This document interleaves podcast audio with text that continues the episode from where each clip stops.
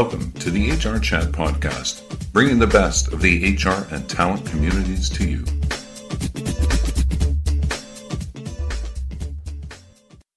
Welcome to another episode of the HR Chat Show. I'm your host today, Bill Banham. And in this interview, we're going to consider leadership and resilience in the face of adversity. Our guest this time is Carla Rieger, CEO at Mind Story Coaching and Speaking Academy, and speaker at the most recent Innovate Work Vancouver event, where she presented a session called A Brain Hack for Building Confidence When Working in uncertain times. Carla is an expert in the area assisting people to break through their fears in all facets of life. She helps people influence with power, integrity, and purpose. She's the author of six books and 15 online learning programs, an internationally known motivational speaker, trainer, consultant, facilitator, and executive performance coach for over 20 years. Her specialty is breaking leaders free of inner limitations so that they can fulfill their leadership calling.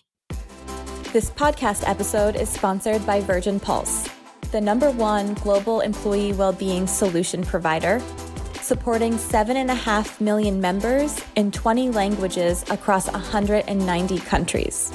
Virgin Pulse offers solutions that deliver on their home base for health vision of simplifying and unifying other point products into a better together ecosystem and transform the mental, physical, financial, social, community, and emotional health of organizations and their people.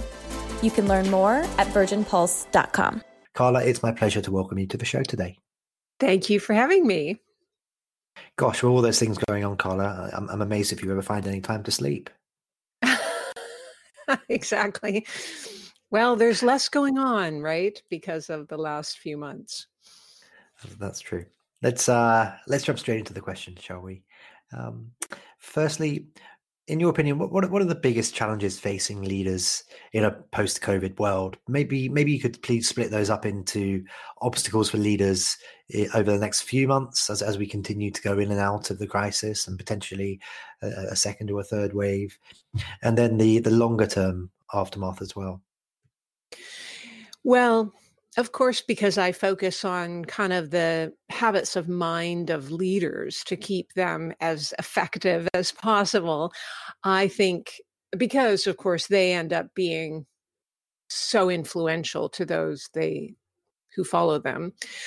Uh, when we're going into reentry, which we are over uh, these next few months, it, I think the biggest thing is a combination of empathy, understanding, and compassion for what people are have been dealing with and are dealing with as they re-enter the workplace as well as okay we don't want to stay there for too long. We also want to find a way to innovatively move forward given so much is different. So they have to balance those two and be kind of a living bridge for others to do that and so um, I think the key for those people in that kind of leadership role is to take some time to do their own.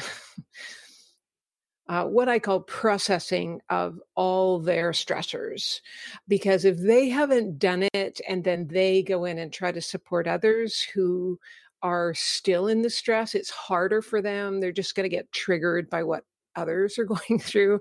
So if they have any kind of practice that really helps them, uh, whether it's with a coach or a counselor or whether they go running or walking in nature or you know breathing or meditation or yoga or whatever they need to do or writing some people just have whatever works for the person to really just have their own back when it comes to the stressors that they've been dealing with. You know, sometimes in Western culture, there's this whole sort of expectation that you should always be on top of your game, that you should always be super productive.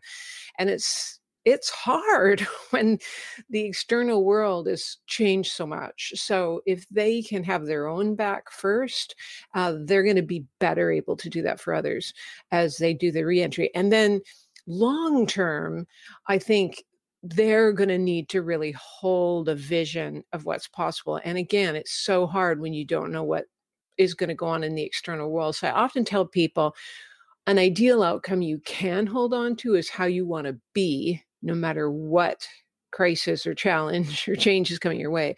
So, how do we want to be? You can have control over that. What is our response, our reaction to whatever comes our way? And so, so long term, that's why I tell people to to help people is to have a vision that's positive for the future that's within their control.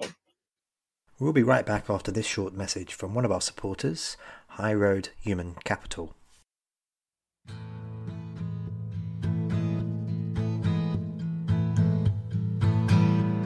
Your business doesn't have a dedicated recruitment or HR professional, but every month you have HR and recruitment needs. What if these professionals were at your fingertips on an as needed, when needed basis? You know, kind of like a tap you can turn off and on. At High Road Human Capital, that's who we are and that's what we do. So if your company has gotten to the point where HR policies are needed or you're completely put off by the high price of staffing firms, or maybe there's hundreds, maybe thousands of unread resumes stacked up in your inbox, let us take all that pain away and only charge you for the time it takes us. You'll be billed according to our unique activity based pricing model. You'll know where every penny was spent, no exceptions, no ambiguity. And your return on investment, so strong it's going to jump off the page and smack you. So to find out more, find us at highroadhr.ca or call us at 416 453 7023.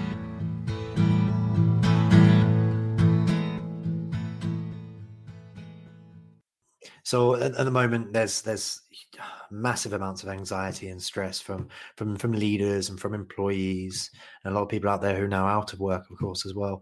Um, and one thing that I love about you is is um, how much you encourage positivity in, in, in, the face of adversity. Perhaps you can now take a moment and suggest some ways that the listeners can adjust their thinking about about the current situation, about where they're currently at in their lives, and and, and to help them be a bit more optimistic and, and hopeful. Yeah. Eh, well, I always say the first thing you need to do is validate that people are pessimistic and unhopeful because you can't, you know, bully people into an optimistic point of view until they feel like it's okay for them to have the the opposing points of view. It's just uh, in our studies and we've done a, over 24 years of research on what makes someone resilient and innovative in a challenge is that they can switch their point of view and their state of mind at, at, will and they don't get stuck in the glasses half empty and they also don't get stuck in the glasses half full either. I mean i'm sure you've met people who always just want to be optimistic about everything and sometimes it's completely inappropriate for them to be doing that right? But it's just as inappropriate for someone to always be pessimistic because you know there's so many points of view of every situation and and the highly resilient people could could switch. And so that's why i often give people tools to just build the muscle of switching. So you know like a really simple thing is whatever is your that something you're pessimistic about can you answer the question and what's good about that?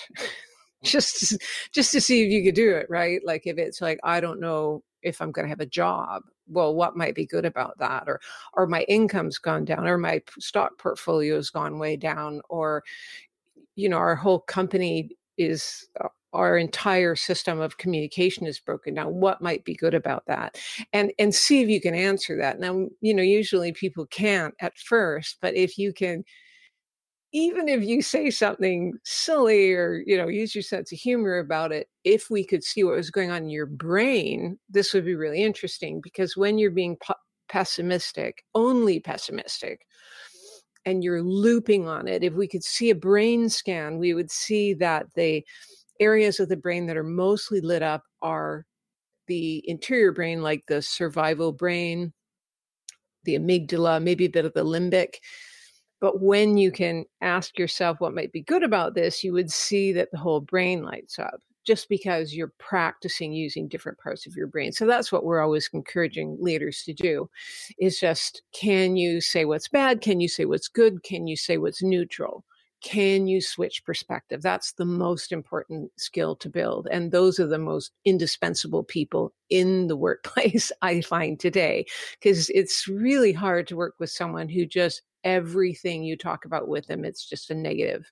It's just unhopeful, is completely negative and there's no hope there's nothing that could be done i mean you can't innovate from that place but again you can't innovate from the place of you know false optimism either so it's just about looking at it from many perspectives Okay, thank you very much. Now, as, as I mentioned in the introduction, you are you're a presenter at the most recent uh, West Coast edition of uh, Innovate Work, which is a slight rebranding on, on our parts as we're as we've gone online. So we're talking to the whole West Coast, but essentially, uh, you are going to be a speaker at the um, the March Innovate Work Vancouver uh, event. But of course, with everything happening, uh, that got postponed, and you kindly came on and uh, spoke on the online session instead.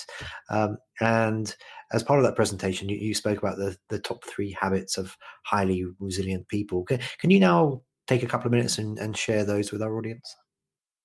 Yeah, well, the first one was and again, this is based on about 24 years of research and surveys and interviews with people on in various leadership roles in various kind of companies, organizations all over the world, well, on four different continents. And you know, we came up with this huge list of what makes someone more resilient, more more innovative in a crisis. And usually, you know, when I speak at a conference, people, you know, they only give you a short amount of time. So I thought, okay, which of these have made the biggest difference? What, which are the one-stop shop that made the biggest difference in the shortest amount of time for the most number of people? So I distilled it down to these three, which if you did these three, you could they would actually handle a lot of the other ones. They're like at the core, at the root. So the first one is that they could, in all our research, change their state of mind at will, as opposed to people who just feel a victim to their state of mind, to whatever you know they wake up with in the morning. If they're if they're negative or they're frustrated or they're they're scared, they would just like go through their whole day looking at the world from that perspective, and they didn't know, they didn't exercise their right, their power, their their capacity to choose a different state of mind. And, you know, I think all of us go all up and down on this spectrum. You know, some situations in our life we can, you know, I'm just going to, you know, take a different attitude around this and they can do it. Uh, but other areas of life we find that more difficult. But they they all had this interesting philosophy that all states of mind, whether good or bad, are actually caused not by external circumstances, but by my interpretations. so that was really interesting that they had that philosophy. The second one, which kind of goes with the first one, is that they could choose their perspective. So usually when you choose your your attitude, your state of mind, you can then change your perspective on something as opposed to those people who just as I was saying, always see the glasses half empty or always see the glasses half full. They get locked into that. They get locked into a point of view that anyone who is highly resilient sh- kept switching their point of view, uh, no matter what it was, even if it was something that they were highly invested in. In you know, we all have our points of view that we you know they make us feel safe right? Like i this is my point of view of life and that makes me feel more safe in the world because that's my view of reality. But if they could let go of their view of reality long enough to see something else um, those were the people who innovated more quickly. And then the third one which sort of they cascade one into the other is is those people who could choose their capacity as opposed to letting their capacity choose them and so you know a lot of times when we're we're triggered and and that's when the brain capacity goes down you know you tend to make more mistakes you tend to just go back to old solutions that don't work anymore you tend to get reactive with people instead of collaborative right? So if you could um, dial up on your brain capacity and that would trigger the out of the box thinking. So those were the three that made the biggest difference that always seems to be my issue, Carla, trying to dial up my brain capacity, but it's a it's a work in progress.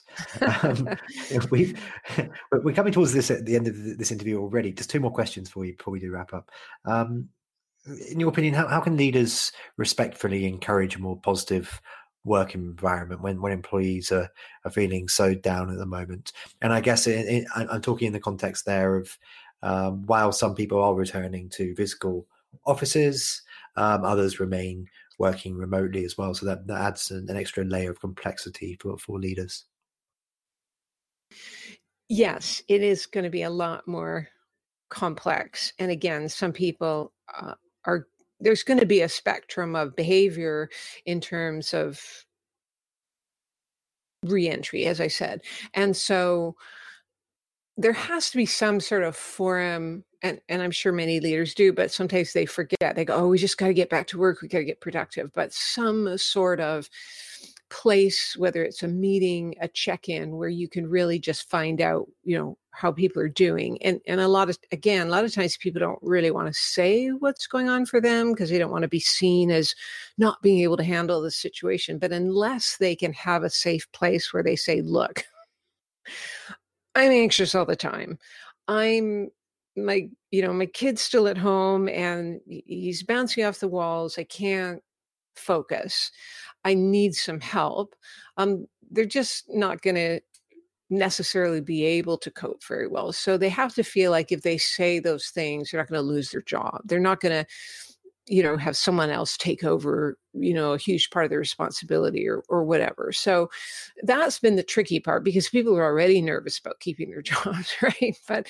if they have to pretend that everything's okay, it's not going to be useful for anyone. So, any kind of safe environment, and that's going to have to be demonstrated by the leader that, you know, that they would be a bit vulnerable about what's going on for them. And, and then they become the positive deviant where they kind of, okay, well, he's saying that he's having a little trouble with this reentry process or, or working from home. So I'm going to I'm going to say what's going on for me. And then everyone can brainstorm together and give, you know, different possible tools to, or techniques or or ways of being to help that person so i think that's one of the biggest things that every workplace is going to need to have on a regular basis okay okay thank you very much um, and before we do wrap up carla how, how can our how can our listeners learn more and connect with you yes well they can go to mind story academy.com. So Mind Story Academy, all one word.com, and just hit backslash free. And um, you'll see my contact information, but also we have some free downloadable tools like discovering your transitions personality style, how you are in change, or how to handle worry if you're a worrier, or how to handle regret, or how to handle all those sort of negative states of mind that make us less productive. So, um, and you'll find my contact information there.